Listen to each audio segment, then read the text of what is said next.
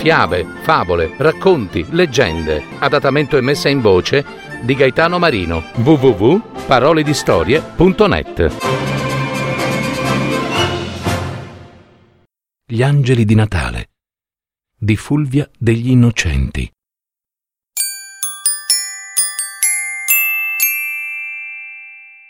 Tra il cielo e la terra corrono lievi e luminosi gli angeli, i messaggeri di Dio. Tante sono le imprese che hanno compiuto dall'alba dei tempi, ma ovunque siano, qualunque sia la loro missione, c'è un attimo della loro eternità in cui tutto si ferma. È quando scocca la mezzanotte del 24 dicembre. È in quel preciso momento che lassù, nel cielo, queste impalpabili creature, fatte di gioia e di bontà, si mescolano alle stelle e si ritrovano per ricordare la più bella delle storie, in cui tanti di loro furono protagonisti. Ma quello che accadde la notte del primo Natale in realtà iniziò nove mesi prima. A Gabriele, l'arcangelo, l'unico tra gli angeli del Natale, di cui ci è stato concesso di conoscere il nome, il compito di iniziare. Era bella Maria. L'avevo osservata a lungo per giorni. In lei c'era la bambina che amava giocare a nascondino tra gli ulivi con le amiche Miriam, Ruth, Veronica, ma anche la ragazzina piena di attenzioni per gli anziani genitori, capace di commuoversi e di indignarsi di fronte ai racconti delle ingiustizie commesse dai soldati di Roma. E c'era anche la donna che si era appena fidanzata con un uomo buono, già adulto, un falegname, di nome Giuseppe. Era calata la sera nel villaggio di Nazareth, in Galilea, quando la raggiunsi nella sua stanzetta, fatta di niente. Una stuoia per terra, una brocca per l'acqua, quattro assi inchiodate che custodivano i suoi pochi abiti. Petinava i suoi lunghi capelli, neri, cantando sottovoce una nenia. Sgranò gli occhi scuri, ma così limpidi che riuscì per un attimo a intravedere la mia apparenza. Sei bellissimo, sussurrò senza timore solo con un lieve stupore. Ma non si riferiva al mio aspetto. Lei vedeva oltre. Vedeva la luce da cui provengo, la luce di tutti noi. Salute a te, o piena di grazia. Fu il mio annuncio a Maria. Me lo ero ripetuto più volte da quando mi era stato affidato è tempo di abbandonare i giochi e prepararti ad essere madre. Sembrava sorpresa, ma si limitò a sgranare ancora di più gli occhi, in attesa che io continuassi. Sei stata scelta tra tutte le donne per dare alla luce il futuro re, che siederà sul trono di Davide, e il suo regno non avrà mai fine. Lo chiamerai Gesù. La sua bocca si aprì. Prima sembrò esitare e poi tutto d'un fiato. Perché proprio io? E com'è possibile? Nessun uomo si è mai avvicinato a me. Sarà lo Spirito Santo a scendere su di te, risposi, perché il bimbo che porterai in grembo non sarà il figlio di un uomo, ma il figlio di Dio. E per il nostro Signore tutto è possibile. È stato per il suo volere che tua cugina Elisabetta, così anziana e senza figli, aspetta un bambino. Non si oppose più e sussurrò come alla fine di una preghiera, e così sia. Poi rimase in silenzio, come invasa da quell'annuncio tanto immenso, con gli occhi accesi e un lieve sorriso incantato sul volto. Non era più la stessa bambina che avevo incontrato pochi minuti prima. Ora era la madre del Salvatore del mondo. Ma continuavo a vegliare su di lei. Con chi, se non con la cugina Elisabetta, avrebbe potuto condividere il suo segreto. Così, pochi giorni dopo il mio annuncio, Maria si mise in viaggio verso la Giudea e raggiunse il villaggio in mezzo alle montagne, dove Elisabetta viveva con l'anziano marito Zaccaria. Non aveva fatto sapere nulla del suo arrivo, ma era come se Elisabetta la aspettasse. Ti saluto, amata cugina, disse Maria, dopo aver varcato la soglia della loro casa. In un angolo Zaccaria, muto, per volere del Signore, osservava la scena in disparte. Tra le due donne correva un legame ben più forte di quello del sangue. E dalle parole di Maria il bimbo di Elisabetta diede un calcetto alla pancia della sua mamma, che esclamò Benedetta tu sei fra le donne, e benedetto è il bimbo che porti in grembo.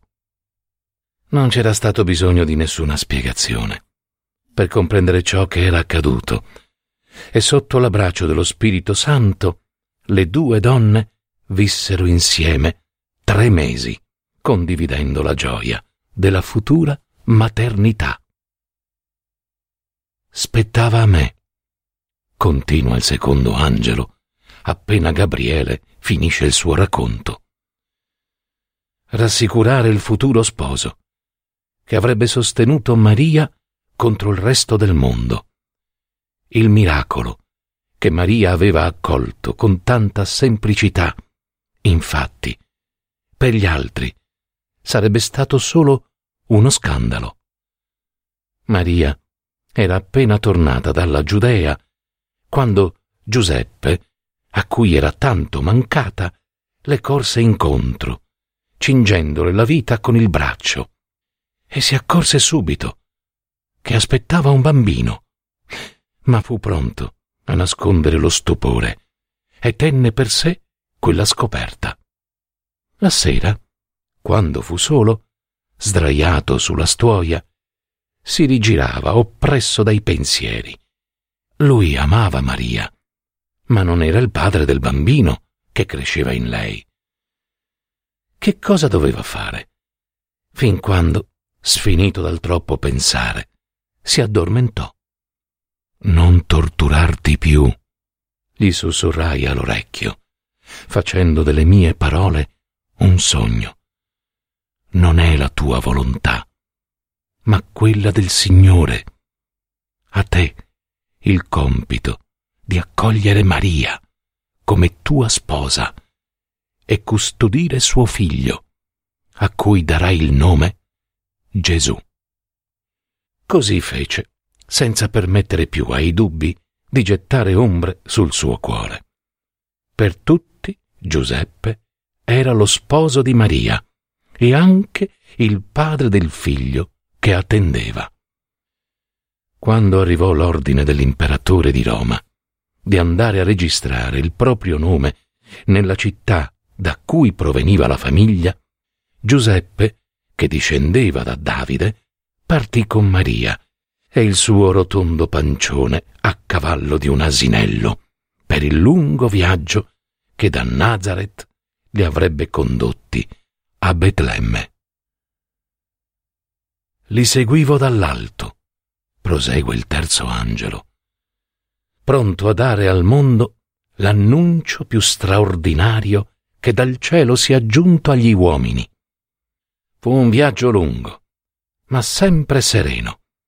Maria e Giuseppe si fermavano per mangiare le loro provviste.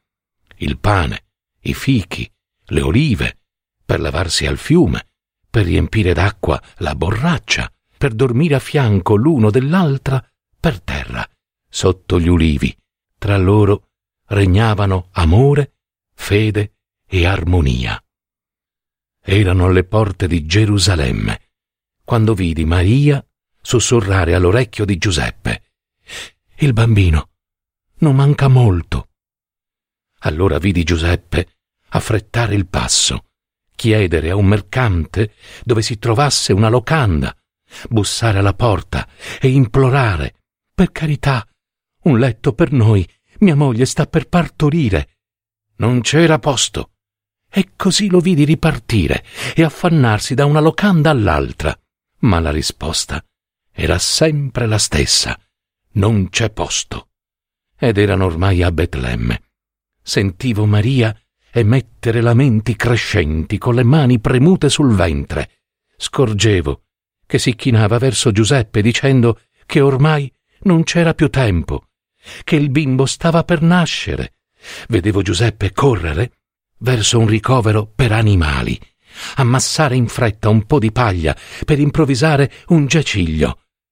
E poi sentì il primo vagito e capì che era giunto il momento. La valle di Betlemme brulicava di pastori assonnati, sdraiati a fianco delle loro greggi di pecore e agnelli. Fui come un lampo nella notte e rischiarai con la mia luce la valle, il regno degli umili. E in fretta rassicurai i loro volti, spaventati, con queste parole. Gioite uomini del Signore, poiché è nato per voi un Salvatore, un bimbo avvolto in fasce, in una mangiatoia. Correte, uomini buoni, perché sarete i testimoni a nome del resto dell'umanità. Pregate, uomini fedeli, perché questo sia per voi un grande dono. E insieme a tutti voi, moltitudine di fratelli celesti, intonai la lode. Gloria a Dio nel più alto dei cieli e pace in terra agli uomini che ama. Un fiume di greggi e di genti si mosse dietro di me. C'ero io ad attenderli, continua il quarto angelo, nella stalla di Betlemme, a fianco del neonato, perché tutti i bambini hanno il loro angelo custode, e così fu anche per il piccolo Gesù. Li vedevo arrivare, i pastori, prima alla spicciolata, uno dopo l'altro, ancora intimoriti, con lo sguardo basso e un po' incredulo. Poi, mano a mano che la notizia si diffuse, erano anch'essi, come noi nel cielo, una moltitudine in quella terra. E come cambiavano i loro visi quando si trovavano di fronte al bambino, in quella grotta in cui il loro Messia condivideva la paglia con un asino e un bue. Il quinto angelo prese fiato. Aveva un lungo racconto da fare, che partiva da molto, molto lontano, dall'Oriente. Mi chiamarono Stella, forse perché risplendevo come un astro, lasciando nel cielo la mia scia. Mi avevano osservato a lungo quei tre uomini saggi e sapienti che scrutavano la terra e i cieli per conoscere le leggi del mondo e i disegni di Dio. Capirono che ero un segno speciale, che annunciavo qualcosa di grande. Così si misero in cammino una regale carovana che seguendo la mia scia attraversò i deserti e le valli fino ad arrivare a Gerusalemme. E poiché anch'essi erano re, re magi, pensarono di rivolgersi al sovrano di quella terra per chiedergli dove potesse essere il neonato re dei giudei. Ma non era sapiente né misericordioso il re Erode. Era accecato dalla sete di potere e dal sospetto, e la cattiveria riempiva il suo cuore. La parola re lo fece pensare a un rivale da scovare e distruggere, anche se era solo un neonato. Così, dopo aver consultato i sacerdoti e gli scribi che ben conoscevano le profezie, Erode disse ai magi E a Betlemme, che dovete cercare il bambino. Appena lo troverete, tornate da me. Anch'io voglio andare ad adorarlo. Non stava a me rivelare ai magi la vera natura di quell'invito. Io dovevo solo continuare il mio viaggio fino a fermarmi sopra la grotta e illuminarla, affinché i tre re potessero inginocchiarsi e offrire i loro doni preziosi. L'incenso il profumo dello spirito e della preghiera, la mirra, l'amaro unguento con cui custodire il corpo e l'oro, il nobile metallo, simbolo di ogni sovrano. E il sesto angelo che continua il racconto.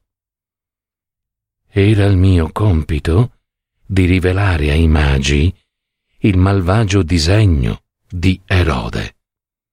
Prima di rimettersi in viaggio verso le loro terre, i tre re, con tutta la carovana, si concessero una notte di riposo. Fu durante il sonno che suggerì loro che cosa dovevano fare. Si svegliarono quando il sole non era ancora sorto e il piccolo Gesù dormiva placido nella culla che Giuseppe gli aveva nel frattempo costruito. Presto, in marcia! Ordinarono senza esitare ai cammellieri. E nessuna sosta a Gerusalemme. Erode non saprà mai dove si trova il bambino. Ma non sarebbe bastato quel gesto per salvare Gesù. Dovevi entrare in scena tu, conclude rivolgendosi al settimo angelo, che così ricorda. I disegni di Dio sono così immensi che spesso gli uomini non riescono a comprenderli. Neanche noi angeli, che riflettiamo la luce divina, possiamo davvero capire perché alcune cose tanto orribili debbano accadere. Io sapevo soltanto che dovevo suggerire in sogno a Giuseppe. Alzati, prendi Maria e il suo bambino, portali in salvo, al di là delle dune del deserto egiziano. Di lì a poco la furia dei soldati, agli ordini di Erode, strapparono alle loro mamme tutti i bambini sotto i due anni di vita. Ma quando ciò accadde, Gesù, Maria e Giuseppe erano già lontani. Non rimaneva che aspettare il giusto tempo, vegliare su Gesù, che cresceva, laggiù, in Egitto, mentre Giuseppe faceva il suo lavoro di falegname. Maria lo allattava e lo curava con un amore speciale, quello che tutte le mamme hanno per i loro bambini, fin quando fu il momento di un ultimo sogno per Giuseppe. Il re malvagio è morto. Ora puoi tornare nella tua terra. E la storia ripartì. Dove era cominciata? Nella città di Nazareth, dove il bambino crebbe in altezza e in sapienza, in comunione con il Padre Divino, nel suo cuore e nella sinagoga, e in unione con il suo padre terreno, Giuseppe, lavorando al suo fianco nella bottega di falegname, fino a quando Gesù divenne un uomo, il figlio dell'uomo, e lasciò in dono al mondo il segno indelebile dell'amore di Dio. Laddove c'è un presepe, un bambino che nasce, una candela accesa, se ti metti in ascolto, puoi sentire il racconto degli angeli. A volte cambiano le parole, c'è un particolare in più o uno in meno, c'è la neve o ci sono le palme, una stalla o una grotta, una luce o un bagliore. E non farti ingannare. Se al posto delle capanne vedi i grattacieli, le pietre e le lance sono fucili e bombe, i re sono presidenti, i mendicanti lavavetri, le carovane lunghi treni, le locande lussuosi hotel, le grotte baracche di lamiera o roulotte. Il messaggio è lo stesso e identici sono i messaggeri, quegli angeli lievi e luminosi che corrono tra cielo e terra ad annunciare la buona novella. È nato Gesù.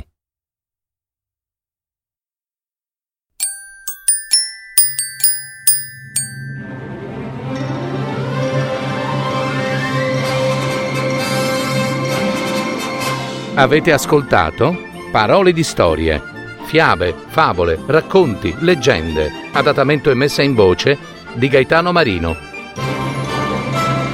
www.paroledistorie.net